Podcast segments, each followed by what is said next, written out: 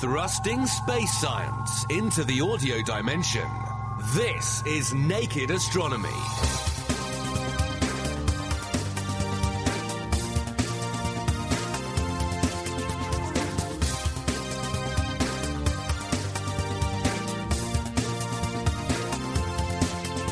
When is the impossible possible?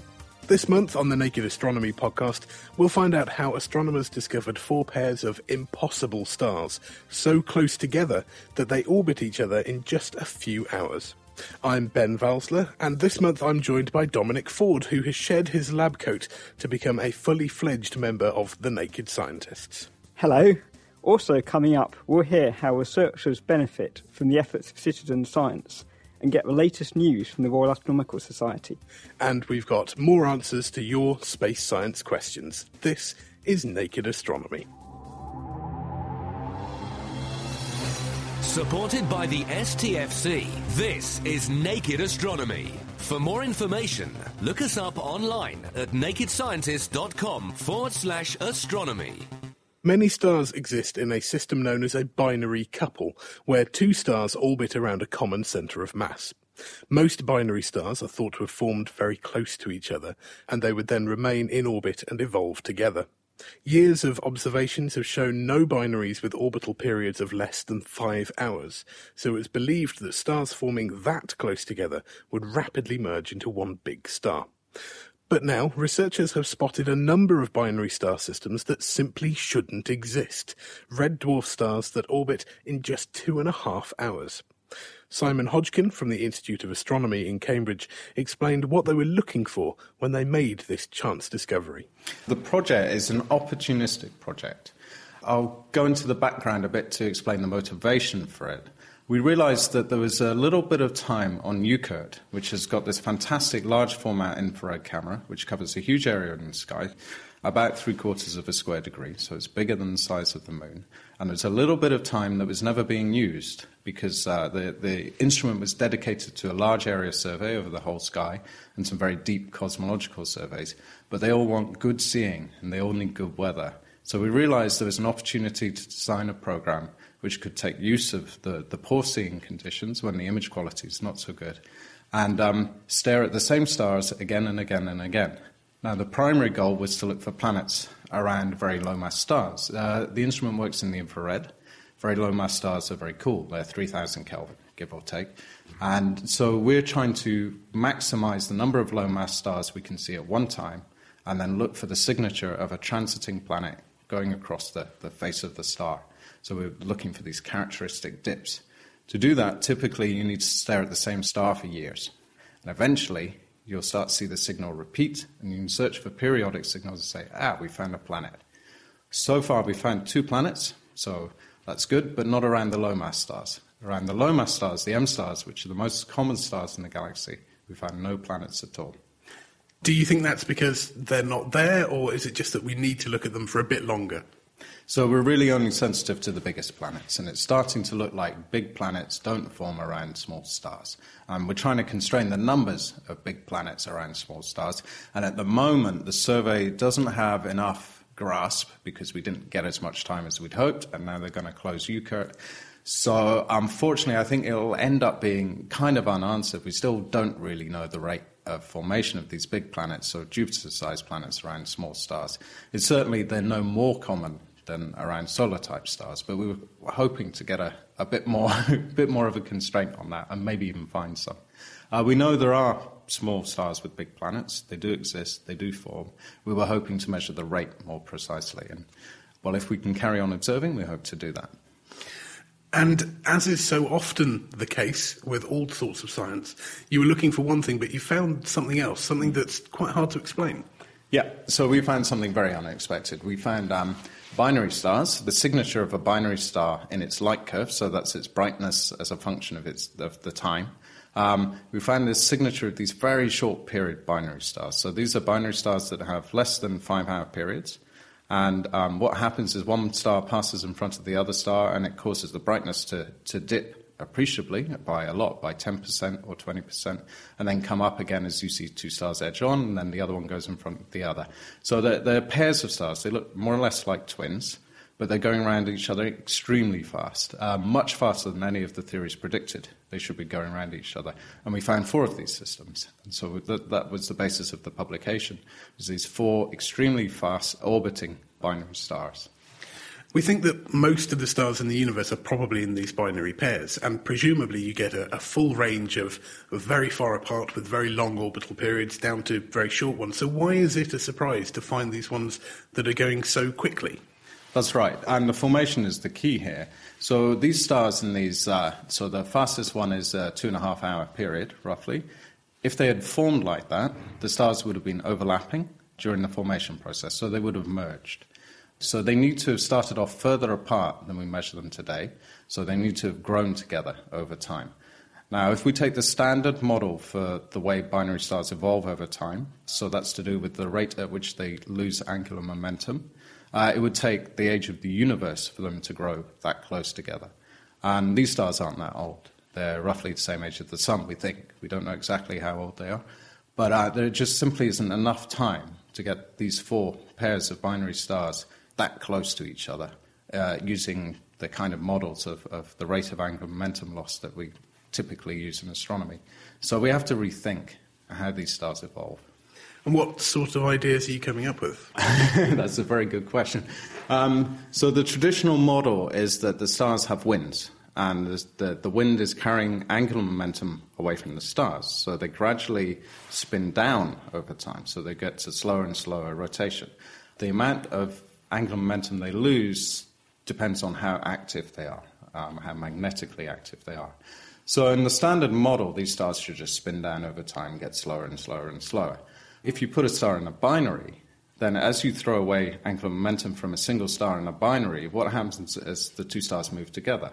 So that's all well and good. And then the stars, because they're moving together, the binary orbit needs to adjust and it needs to speed up. And because the stars become synchronized, they need to rotate at the same rate as they orbit each other, so they spin up again. So you end up in this situation where their angular momentum loss rate is increased and they move together. Now, the trouble is the standard model says they move together much too slowly. Even taking all this into account, it's much too slow. So we need to increase the rate at which they lose angular momentum. To do that, that means they need to have much stronger magnetic fields than we thought, or they need to be much windier. Not sure if that's a good way to put it, than we previously thought. They need to be losing mass more quickly than we previously thought. Or there's another get-out, which is they've had an interaction with another body. Perhaps earlier on in their life, there was a third star in the system, or a flyby by another object, and it kicked them to be much closer together. We expect that to be a pretty rare event. Um, the fact that we found four might be an important uh, clue as to how they formed and what happened early on in their lives. So at the moment, we don't know if the stars are actually in contact or not. From the shape of the light curve, we think they're very close to being in contact. The missing part of the puzzle is to measure the velocities of the stars. So we don't know exactly how fast the stars are going as a velocity, which will tell us how far apart they really are. And then we can compare that to their radii and see if they're actually touching. What we do suspect is that we should be able to measure the rate at which they're growing towards each other. So we have five years of measurements so far. I can see a hint that the period may be changing already, that we can measure the rate at which they're going together. It's still just a hint, so we need to go back to the telescope and we need to measure them in a lot more detail.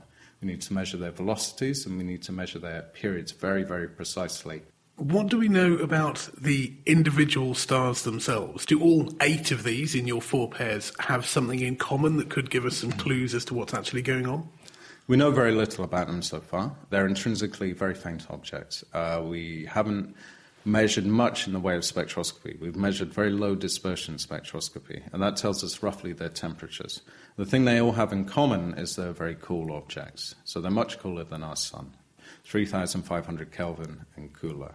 So they're the most common kind of star in the galaxy. You see them everywhere when you look close enough, but they're also some of the faintest objects in the galaxy. So we don't know that much about them. And so their atmospheres are quite complicated. We suspect the stars are fully convective, um, at least the very lowest mass ones. Uh, some of them are two-tenths of the mass of the sun, so that's zero point two solar masses.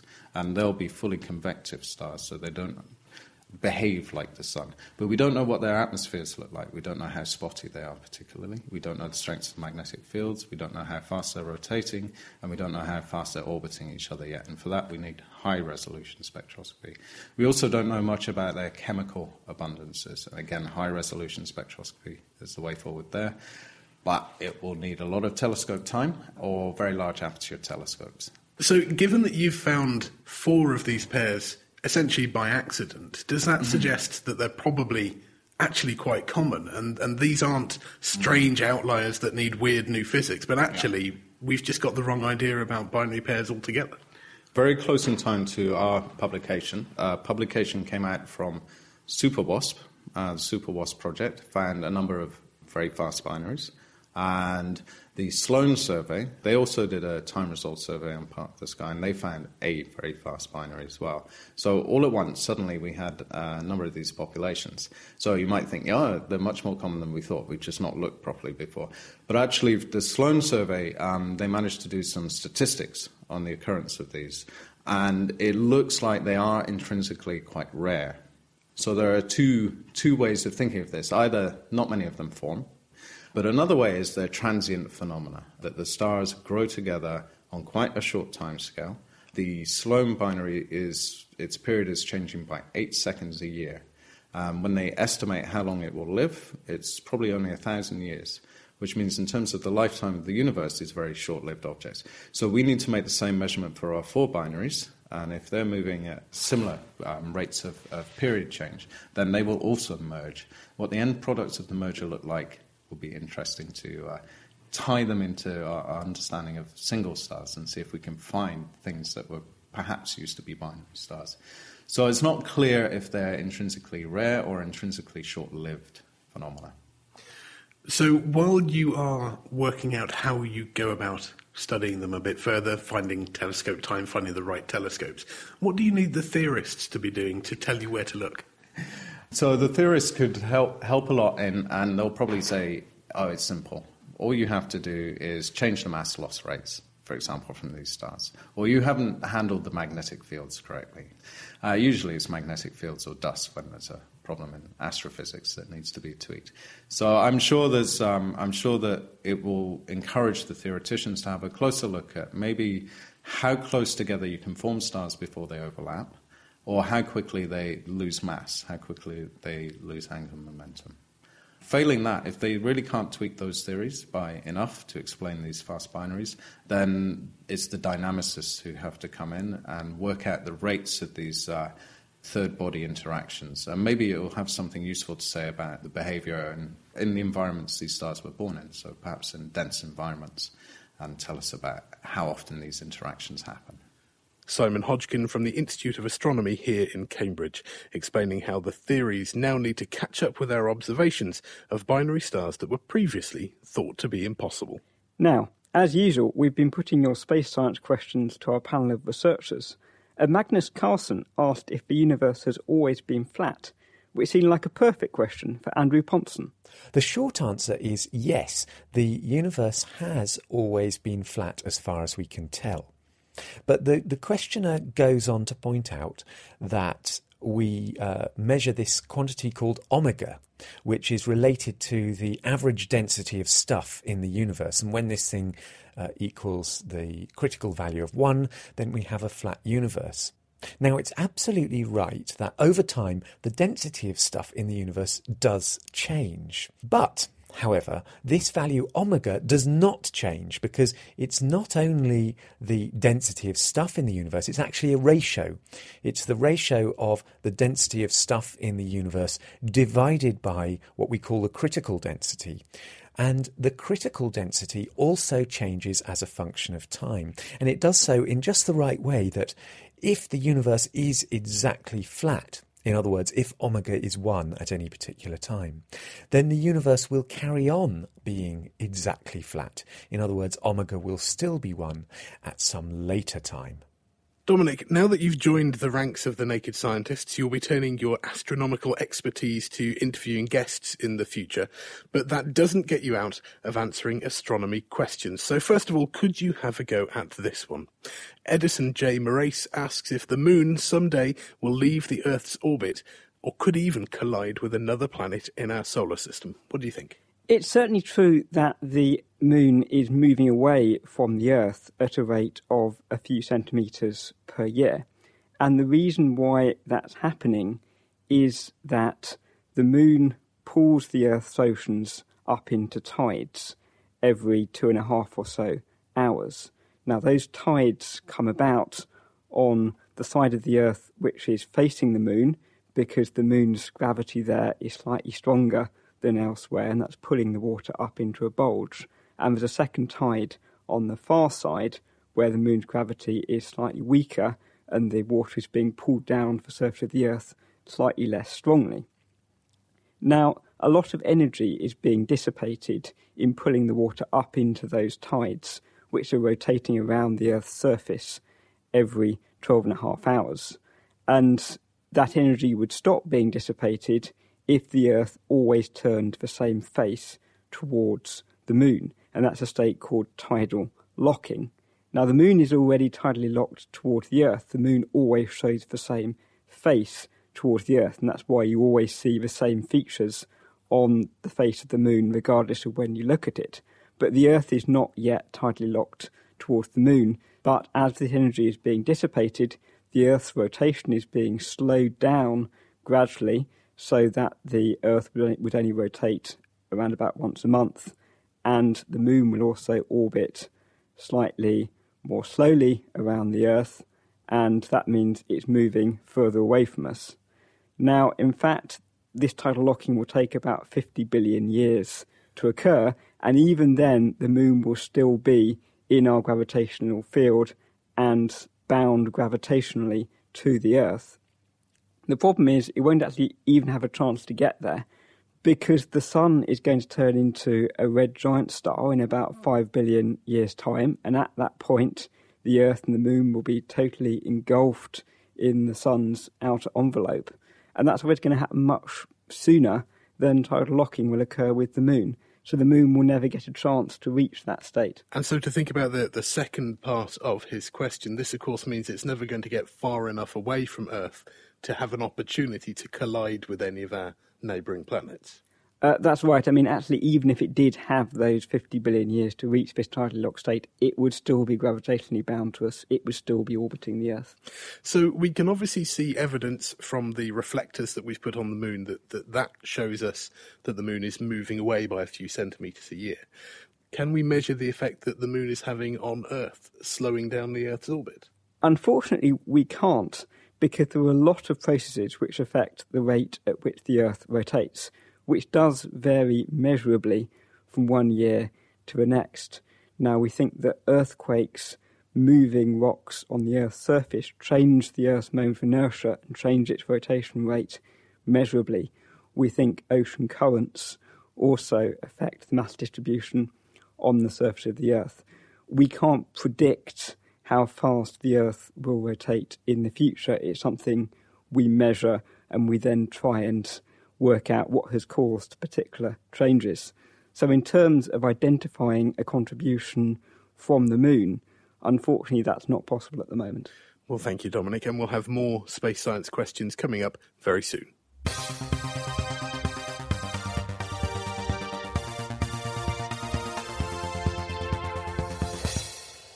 Still to come, we'll hear from Robert Massey with this month's roundup of news from the Royal Astronomical Society. But first, although we think of Earth as a blue planet, models of solar system formation suggest that Earth really should be much wetter than it is. And now, new understanding of how planets form could explain why we're not all underwater. Current understanding of how our solar system formed has planets accreting from a protoplanetary disk of dust and ice known as a propylid. Within this disk lies a so-called snow line, where the temperature and solar radiation is sufficient to melt ice and blow away the water. Early on, radiation from the sun strips electrons off all of this material, leaving it ionized, and this then leads to the material falling in towards the star, heating up in the process, and that keeps the snow line further out. As the disk runs out of material and cools down, the snow line is brought inwards, and all of our models to date predict that it would have been at around zero point six astronomical units, that's sixty percent of the distance between the Sun and the Earth today, at the time that the Earth formed. We know that objects that formed outside the snow line, such as Uranus and Neptune, have vast amounts of water. About forty percent of their weight is water. But Earth, at just zero point zero two three percent water by weight, simply doesn't fit with the models. Writing in the monthly notices of the Royal Astronomical Society, Rebecca Martin and Mario Livio from the Space Telescope Science Institute in Baltimore addressed this watery mystery. They reasoned that disks around young stars can't become fully ionised because there simply isn't enough heat and radiation to do so. This then changes the dynamics of the material in the disk, it disrupts the mechanisms that leads to debris migrating towards the star, and it creates a sort of dead zone, a plug, that extends to a few astronomical units beyond the Sun. The dead zone will gradually increase in density, and that leads to heating, and that pushes back the snow line. Dry planets like the Earth can then form within this warmer region just outside the dead zone. This modified version of existing models explains the unexpectedly dry Earth, as well as why Mercury, Venus and Mars are also very dry planets.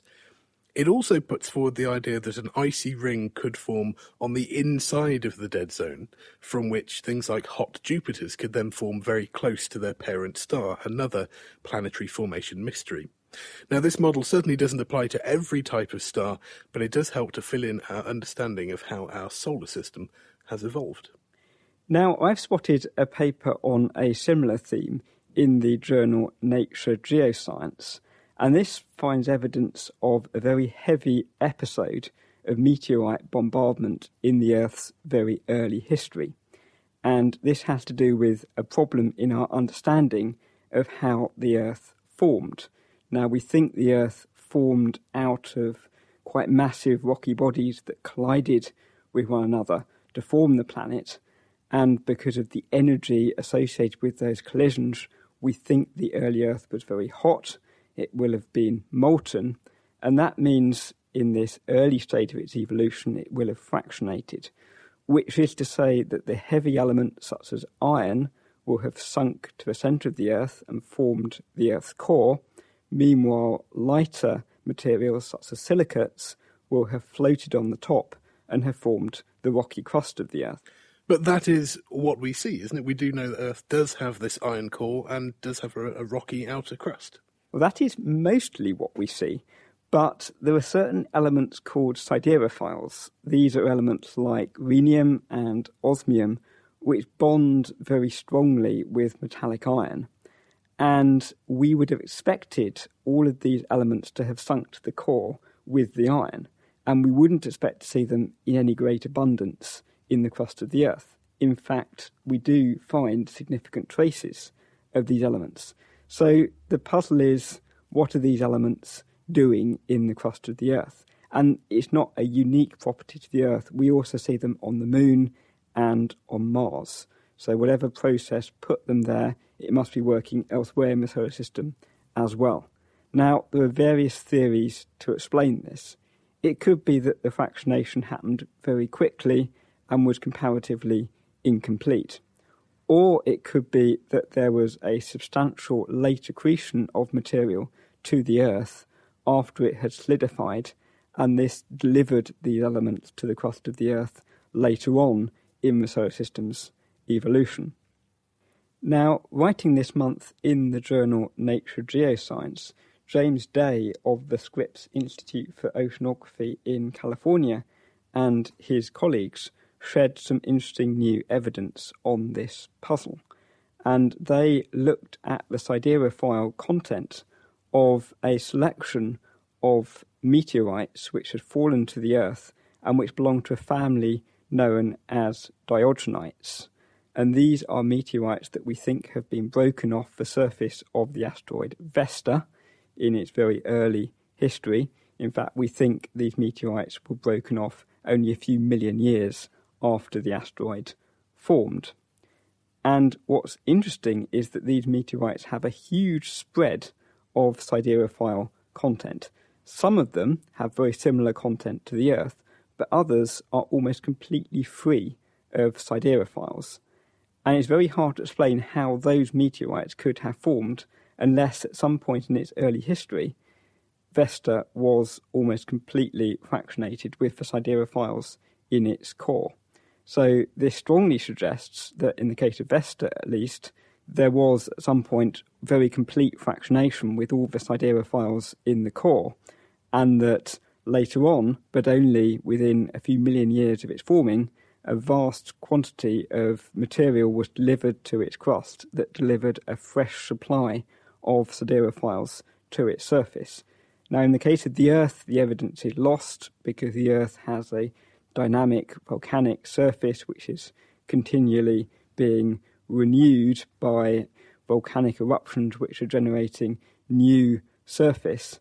But this does seem to explain a mechanism by which the Earth also could have ended up with siderophiles in its crust. So what sorts of processes could it be that would be delivering this amount of siderophiles if the asteroids themselves had also been through this fractionation process? Then presumably this is something that's new to the solar system that provides this new material. The early solar system was a very violent place, and just a few million years before this, you had very large rocky bodies colliding with one another to form planets like the Earth and Mars. And it's very probable that you still had a lot of fragments of rock which may actually have been thrown off in these very violent collisions only a few million years earlier. And these would have been raining down onto the surface of planets and asteroids like the Earth and like Vesta.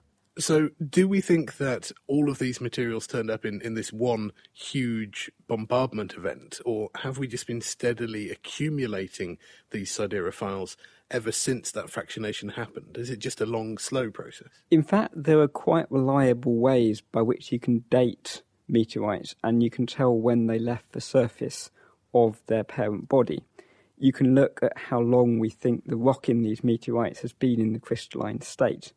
And in the case of diorganites, they've been in the crystalline state for around four point six billion years.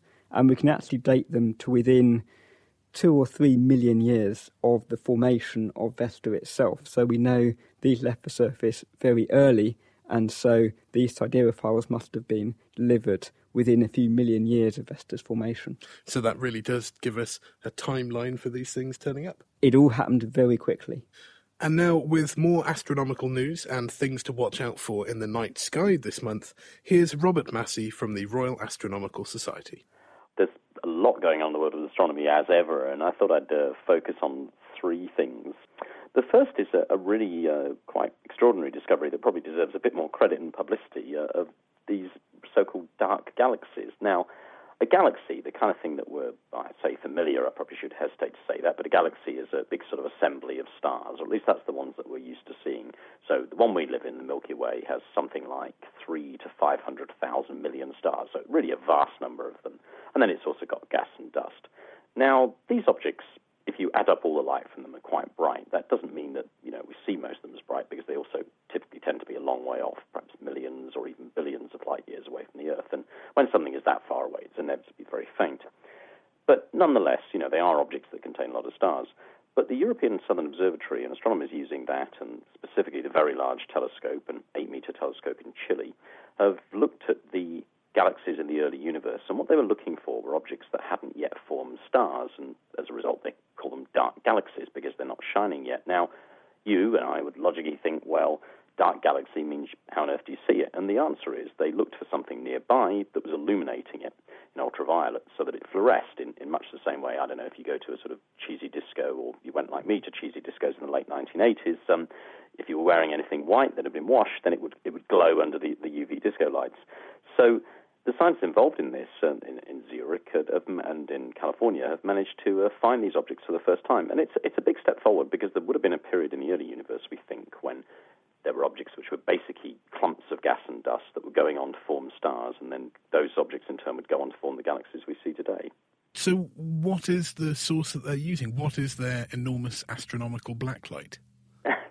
Well, they're using a nearby uh, quasar, an object that emits a lot of ultraviolet light. Um, I mean, you could almost have a whole discussion about this as well, but quasars are very bright objects. They've, they're thought to be where material is falling into a black hole, and as it goes in, it shines very, very brightly. Um, there aren't that many close to us, actually. They tend to be at very large distances, but because they're so bright, we, we can spot them.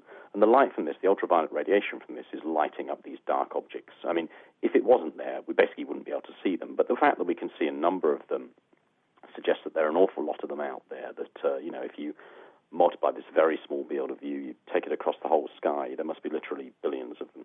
So is this the first time we've really been able to observe these dark galaxies? And do they look like we expected them to?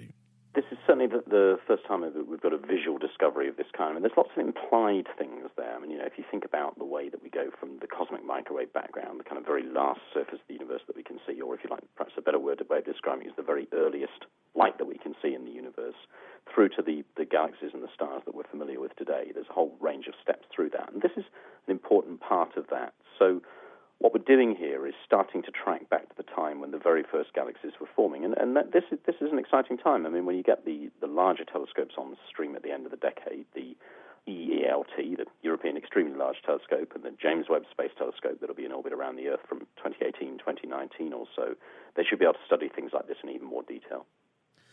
And now going from very dark galaxies to something we can see in our own night sky, we have a meteor shower to look out for later on this month. We do. Uh, it's the annual Perseids meteor shower. The best time in the U K will be either early on the morning of the twelfth of August or early on the morning of the thirteenth of August, um, because the, the shower maximum is roughly between these two times. But it's a very reliable source of meteors or shooting stars. And I think most people have seen a shooting star or meteor once in their life. You know, you look up and you see this streak of light. Um, the frustrating thing I always find with this is if you see it, it's too late to point it out to anybody else because, you know, quite often they only last about half a second. But they can be quite spectacular. The Perseids is an example where the Earth runs into a stream of clumpier material. It's, these, these meteors, I should explain, are caused by really quite small particles of dust and sand-sized objects and perhaps occasionally things up to pebble size. But nonetheless, because they're coming into the atmosphere at such high speed, they burn up very quickly. The uh, air around them gets superheated, and that's the, the streak of light we see as a meteor. Now, in the case of the Perseids, over a period from late July through to late August, you get this shower which ramps up in intensity. And around the twelfth or so is about the, the peak, when you might see around sixty an hour if you're lucky. Again, it's one of those things where you can't put a precise number on it because it depends exactly how thick the clump of stuff we go through is. But if you've got a clear sky, there is a bit of moon in the sky which doesn't help, but if you put that behind you and you've got a clear sky and you're up in early in the morning on the twelfth, I'd be surprised if you didn't see anything. It really is something to get up for. If you've got a warm night and the weather's nice.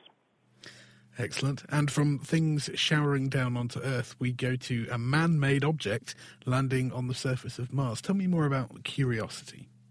Well, Curiosity is uh, NASA's flagship Mars mission that's set to land on the uh, the red planet in early August, and it is. It looks like a pretty impressive piece of work. It's going to be a large rover.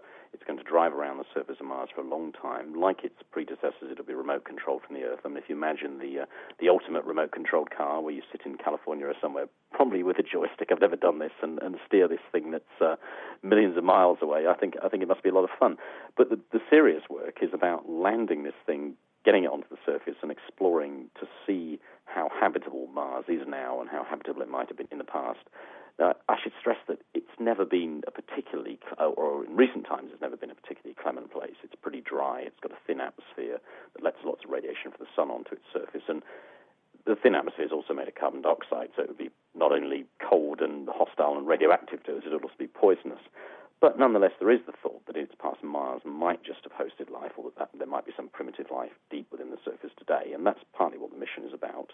It's also designed to prepare for, perhaps in twenty years' time, a, a mission for astronauts going there. Now, I think that's still a long way off. It's been twenty years away for as long as I can remember, in fact, for more than twenty years. But nonetheless, I think it'll it'll do some good science. Um, there are some really interesting things about it. I mean, it's using this uh, sky crane device to land on the surface, which has never been tried before, whereby the whole thing comes into the Martian atmosphere on a parachute. The parachute detaches, some retro rockets fire to slow it down, and then another device with more rockets on it called a sky crane takes over and gently lowers the uh, rover onto the surface. And, you know, fingers crossed, because no one's ever tried this before, so uh, good luck to the engineers involved for designing this one, and it'll be impressive if this That sounds very exciting. I've always been amused by the idea of conversations between the people that design the rover itself and the planetary scientists who say, we want to land in this really exciting, interesting area, whereas the people designing the rover say, we want to land in the flattest, safest, dullest area we can see. Do we know whereabouts it's landing and, and how they've managed to come to a compromise? Well, I mean, the compromises and these kind of things are, uh, you know, that's just how it has to be. It's landing in a place called Gale Crater, which has got a reasonably flat surface, but also some canyons. And the, the landing ellipse, the kind of error in the region where it might come down, is designed to avoid those, but also be close enough to the canyons and the features that they can go and have a look if they want to. So one of the other techniques they're using is a, as a descent camera. And as the probe comes into the atmosphere, it'll basically be looking at the ground where it's coming in, and using that, scientists on Earth can then decide where they want to take the rover. So in other words, work out more closely where they've landed and, and design their itinerary from there. But you're absolutely right. I mean, in theory, the best possible thing, I suppose, would be to try and land in, I don't know, one of the uh, the caves that have been discovered on Mars, or deep down in, uh, in one of the rift valleys. But that would be a pretty hard thing to do. On the other hand, if, if someday we do manage it, it's probably one of the most interesting spots to look at. Robert Massey from the R A S.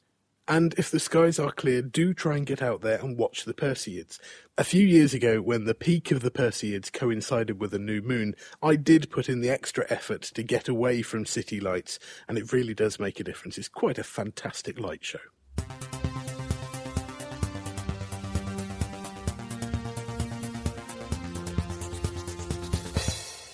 This is Naked Astronomy with Ben Valsler and me, Dominic Ford. Very soon, we'll find out from Doctor Karen Masters how citizen science projects like Galaxy Zoo and the Zooniverse are providing data that advances scientific research. But first, massive landslides on Saturn's moon Iapetus, as studied by the Cassini mission, can help us to understand a rare type of landslide seen down here on Earth and on Mars, according to research published in the journal Nature Geoscience this month. Long run-out landslides are a type of avalanche that travel much further than expected. On Earth, a landslide is expected generally to travel a horizontal distance that is less than twice the height that the material has fallen. In long run-out landslides, also known as stir-stroms, the horizontal distance can be twenty or thirty times the vertical distance.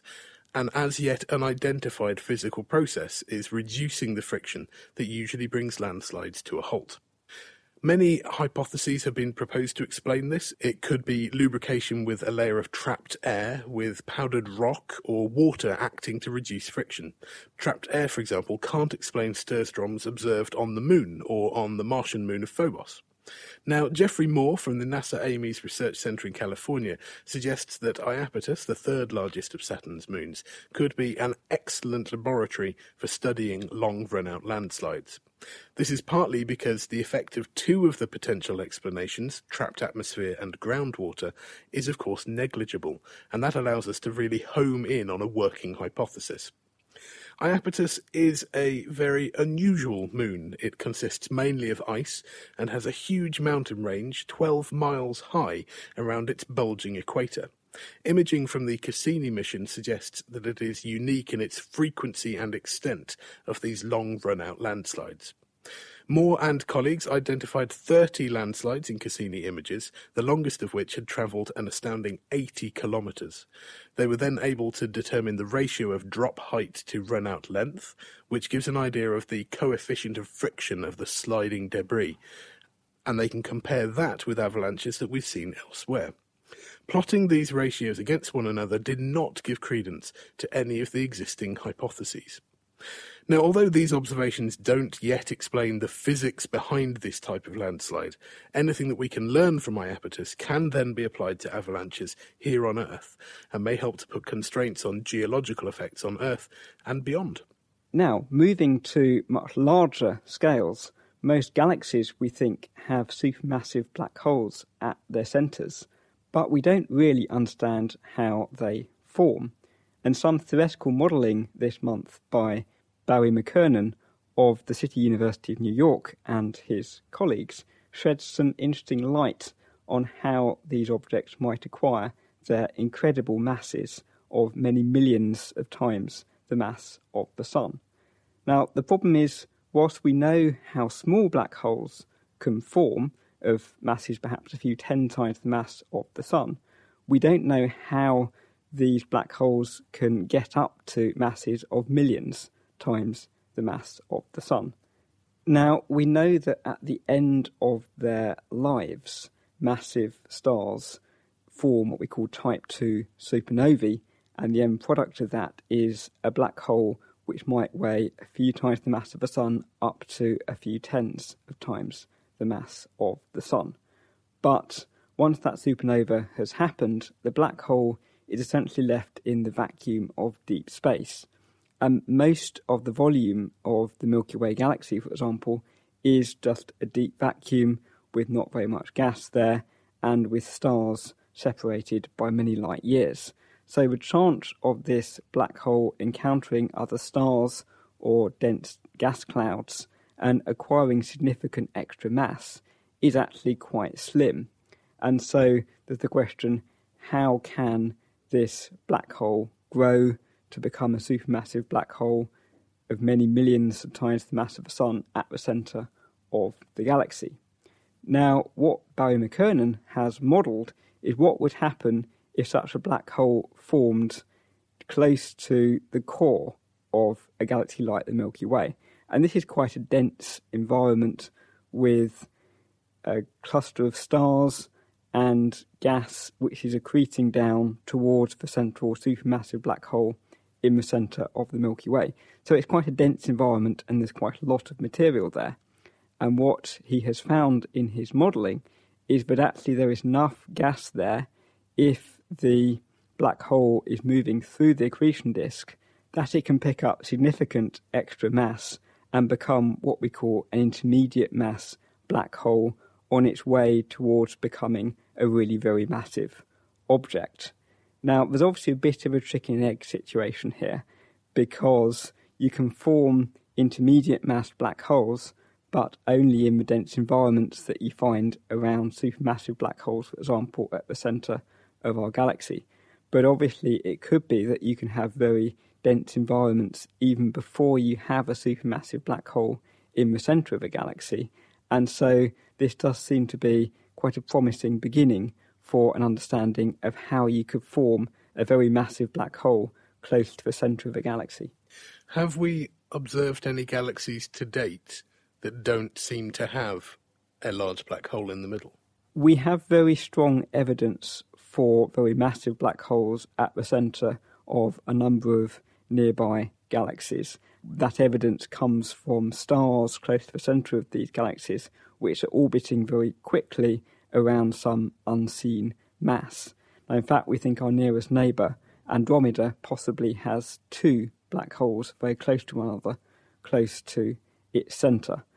Now, this is actually only science that we've been doing in the past twenty years or so, but most of the galaxies that have been studied in detail have shown evidence of having black holes at their centres. So at the moment, it appears that most galaxies have supermassive black holes at their centres.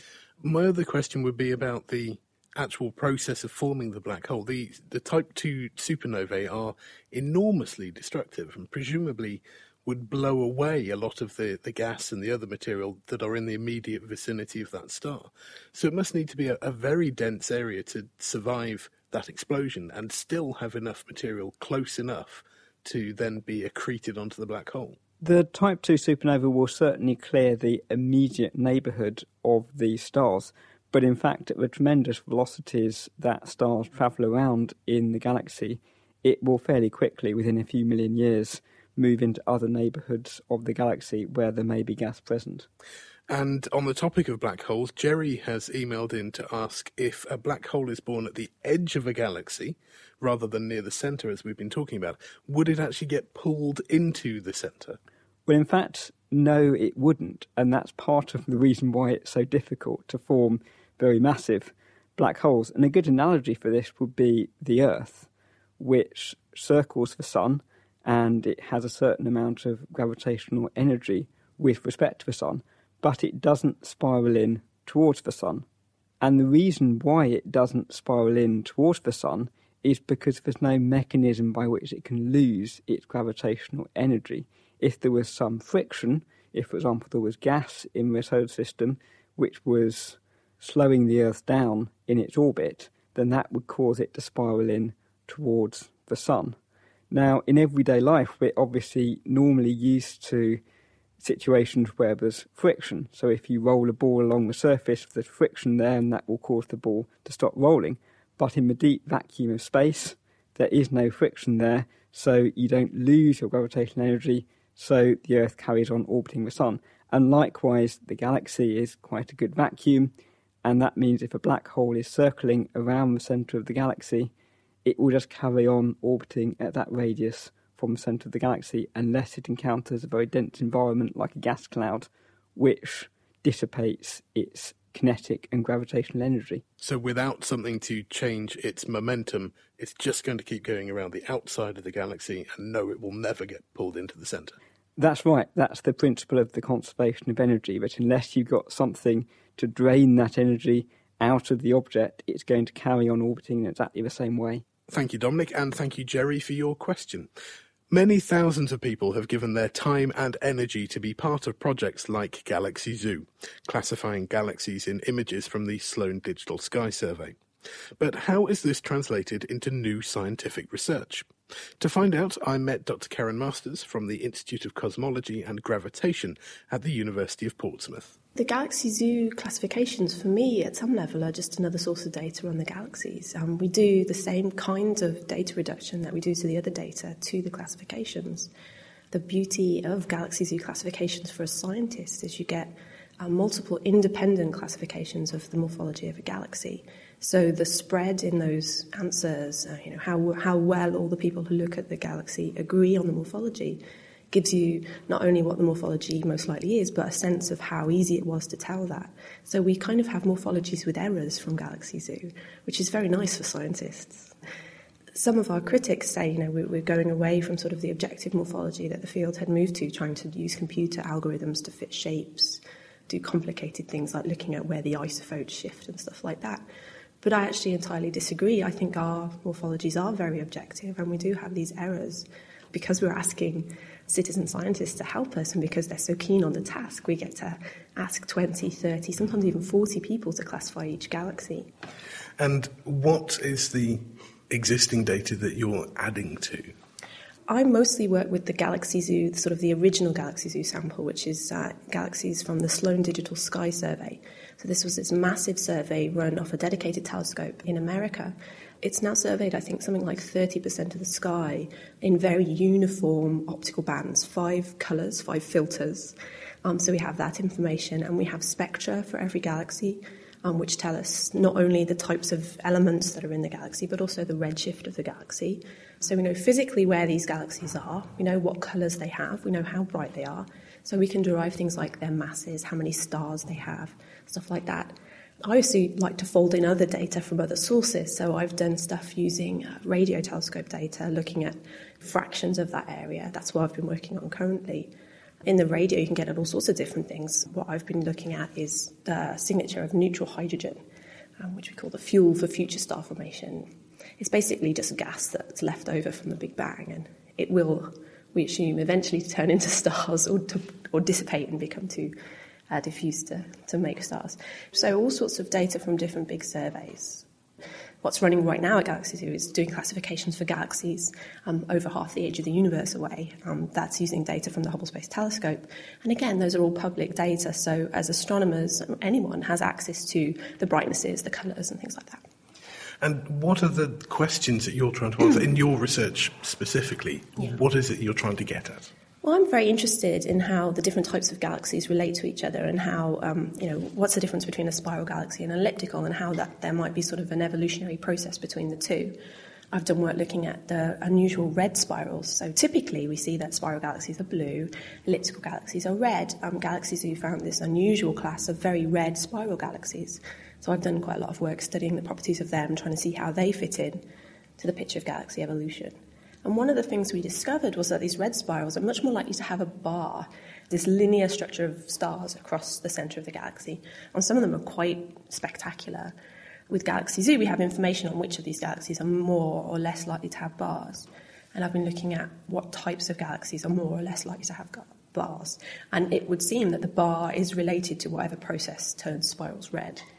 It must be difficult or perhaps impossible to, to tease apart the, the physics of star formation from understanding the history of galaxy formation. Mm. If you've got the spectrographic information, can we start to say something about the way that stars then relate to their galaxy? Yeah, that's right. The spectra can tell you about what types of stars are in a galaxy. To first order, the, the light from a galaxy is just the light of all the stars in the galaxy added together. So even just the colours, actually, will tell you about the types of stars in the galaxy. Stars come in all different colours, um, but their colour is really strongly related to how massive they are. So very massive stars are very blue, very, very, very hot, and they burn very, very bright. And actually, they run out of fuel very, very quickly, so they only live for a very short time. Astronomically, I mean like millions of years, um, they live for a short time after they're born. Whereas lower mass stars are much dimmer, they kind of get swamped by the bright stars, but they're, and they're also much redder. And they, but they last for, for really long times, like, you know, most of the age of the universe after they formed. And so where you see a lot of blue stars, or where you see a blue galaxy, it means it's got some blue stars in it, which means it must have had star formation recently. Whereas if you see a red galaxy, it can't have any of those massive bright blue stars in it, so it can't have formed, or, or they have to be hidden, if we're going to be totally honest. They could be hidden in dust, that's the complication. But anyway, if they're not hidden in dust, it means they're not there, and uh, and so that galaxy can't be forming stars, or can't have formed stars in the last few million years. And the spectra give you similar sorts of information, um, and a little bit more about what types of stars. There's little complications about when exactly, what, what sort of generation of stars you're in and things like that. And you can learn things about how often supernova must have gone off by looking at the ratios of different elements, because certain elements are only made in certain kinds of supernova and things. We have what we call the main sequence of stars, and this is where we plot brightness versus mass, and we, yeah. we can we can see a clear demarcation in the types yeah. of stars and their colours and so on. Are we developing the same sort of thing for galaxies? Ooh, um, it's, it's a little more complicated for galaxies, just because you've also got dust in there, and you've also got gas in there, and you've also, you've got other stuff going on. But there's, you know, there are people who work and spend a lot of time modelling the stellar populations in galaxies. It's a very important area of research, because um, we think that the mass of galaxies is, is very central to how they evolve. We think, or we know, that lower mass galaxies are typically spiral and typically are forming lots of stars today, whereas higher mass galaxies, especially the most massive galaxies, are almost exclusively elliptical and not forming stars. And the red spirals fit in here as being the massive end of the spirals. So I guess to some extent we are getting this idea, but those masses come from modelling. They come from modelling the light, from modelling the spectra, and sort of making an estimate of the types of stars and the numbers of different types of stars that make up that mass. So that modelling is very important science. So given that modelling is so key, what extra data do we now need to get to refine these models and, and really make our image of the universe that bit better? Well, what's really nice, actually, is to get an independent estimate of the mass of a galaxy. And we can do that by looking at how the stars in that galaxy, or how the gas in that galaxy, are moving. We call that the dynamical mass. And there's actually a move I'm involved in, a survey that, that's going to be called MANGA, which is a, a, another survey which is going to use the Sloan Digital Sky Survey telescope. But instead of doing images, it's going to make what's called integral field unit maps of galaxies. So these are um, little maps of the spectra. Um, so you have a spectra taken at lots of different points across a galaxy. Um, so you can map out where the elements are, but you can also use the little tiny red shifts and blue shifts to map the kinematics of the galaxy. And so we'll get a map of the kinematics of thousands or tens of thousands, I believe, of these galaxies, and that will really fold in this extra dimension. And by comparing those dynamical masses from the rotation of the stars to the masses we estimate are in the stars from the population modelling, that really helps sort of tie things down. Of course, we always have dark matter complicating things, but we just have to deal with that.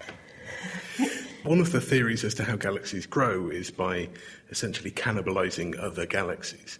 This must put enormous sort of physical and gravitational pressures on them. So why, despite all that distortion, do we think that we end up with these easily identifiable structures in galaxies?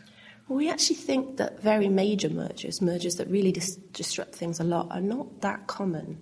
It's been a little bit of a shift in the field from thinking that major mergers were the most important route for galaxy evolution. That's certainly how I learned it. But we're starting to shift away from that. We're not seeing very large fractions of merging galaxies. They're not, they're not increasing as much in the early universe as we thought they might. So we're starting, you know, maybe some of these galaxies are quite isolated, or they're just having very minor mergers, very small things um, coming in, which don't really, you know, they're just a tiny little perturbation. It's like a flea hitting you or something. It's not, it's not something that, that the big galaxy is noticing, although it is adding to its store of gas and its store of stars and things. We actually think that the bars in galaxies, it's possible they are triggered by these minor interactions, and there's some evidence for that, although it's still a bit unclear. So the fact that we see galaxies that sit there with very stable disks that don't seem to be doing much for a long time is is sort of a constraint on how many mergers, how many of these big mergers can happen. And now you have access to this army of citizen scientists. That's right. What do you want them to do? What, ideally, if you could get them all to look at, at one particular aspect, how do you want to use your army? Well, I think one of the beautiful things about the Zooniverse is the, the variety of, of topics they have available now to citizen scientists. But I think the citizen scientists themselves have been very clear that they... They'll take on all sorts of different tasks that are quite surprising, you know, looking at the light curves in Planet Hunters and drawing bubbles in the Milky Way project, all sorts of different things that they enjoy doing. But the reason, or at least the message that we're getting as the scientists, is they like to do this because they want to help with science. So I think it's very important that we remember that the projects that we put out, we're not just putting them out there as sort of a fun thing to play with. I mean, they can also be a fun thing to play with for citizen scientists, but they have to be something that we want the answer for right now, and that we really need help to, to get the answer for. So we think very carefully about what, you know, different projects need launching and what, what to ask. Um, there is some new imaging from the Sloan Digital Sky Survey that we're currently considering putting into Galaxy Zoo. So that could be exciting. We'll get, um, I think, forty percent more galaxies again. So we've, we've already got a large number of galaxies. So we have to think very carefully about what we're going to do with those forty percent more galaxies. Doctor Karen Masters from the University of Portsmouth. That's almost all we have time for. But first, we've had a question from Wilf James, who wants to know how a small moon like Ganymede can have a magnetic field. We put this to Sam George, an astronomer at the Cavendish Laboratory in Cambridge. Ganymede is a moon around Jupiter. It's the largest moon in the solar system, and actually it's the most massive. It's got something like two times the mass of the moon. It's made up of silicate rock and ice water, and has an iron-rich core. Jupiter has a strong magnetic field, and it was only due to the Galileo spacecraft that we were able to discern that Ganymede itself has a magnetic field. The magnetic field of Ganymede is something like three times stronger than that of the planet Mercury. Um, it actually creates a tiny magnetic field inside that of Jupiter, so it has a magnetosphere. And there's some evidence, actually, that Ganymede even has an aurora, so like the northern lights, but on a moon, which seems a bit strange. And the magnetic field is likely to be generated in a similar way to that of the Earth. So to generate a magnetic field, there needs to be a conducting fluid, enough energy to make that fluid move, and some kind of seed magnetic field.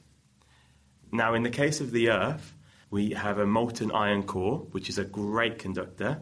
There's some convective flow inside the Earth, which produces heat. And, of course, the Earth rotates, which makes the fluid move in the right way. And there's an existing magnetic field from the Sun. So as the molten iron streams through the magnetic field, an electric current is formed, and this is called magnetic induction. So basically, Ganymede needs to have a conducting material in its interior. Now, we believe that is the case. How this magnetic field is generated is still a bit of a mystery. It's thought that Ganymede has this iron core, but it's possible that this could have actually cooled earlier on than now, and the fluid that moves around has since stopped. So that's a concern, but there's another suggestion that would say that the tidal forces from Jupiter, the gravitational force on Jupiter, disrupts the cooling. Uh, the tidal energy disrupts the ice sheet and the silicate surface, and this insulates the core. Much more, of course, will be learnt about Ganymede's magnetic field and its composition with the launching of JUICE, which is the Jupiter Ice Moon Explorer, and that's planned to have a launch date in twenty twenty-two and arriving at Ganymede in twenty thirty-three. And if you have a space science question that you'd like answered, send it in to us at astronomy at thenakedscientists.com or tweet at Naked Scientists. And that's it for this month's Naked Astronomy. We'll be back next time with more space science, including the exciting discovery of liquid water beneath the surface of Saturn's moon Titan. But before that, we'll have more from Richard and Sue, the space boffins. You can find all this and more on our website at the naked scientist dot com slash astronomy. Naked Astronomy is produced by Dominic Ford and me, Ben Valsler, and comes to you from Cambridge University with support from the Science and Technology Facilities Council. Supported by the S T F C, this is Naked Astronomy. For more information, look us up online at naked scientist dot com forward slash astronomy.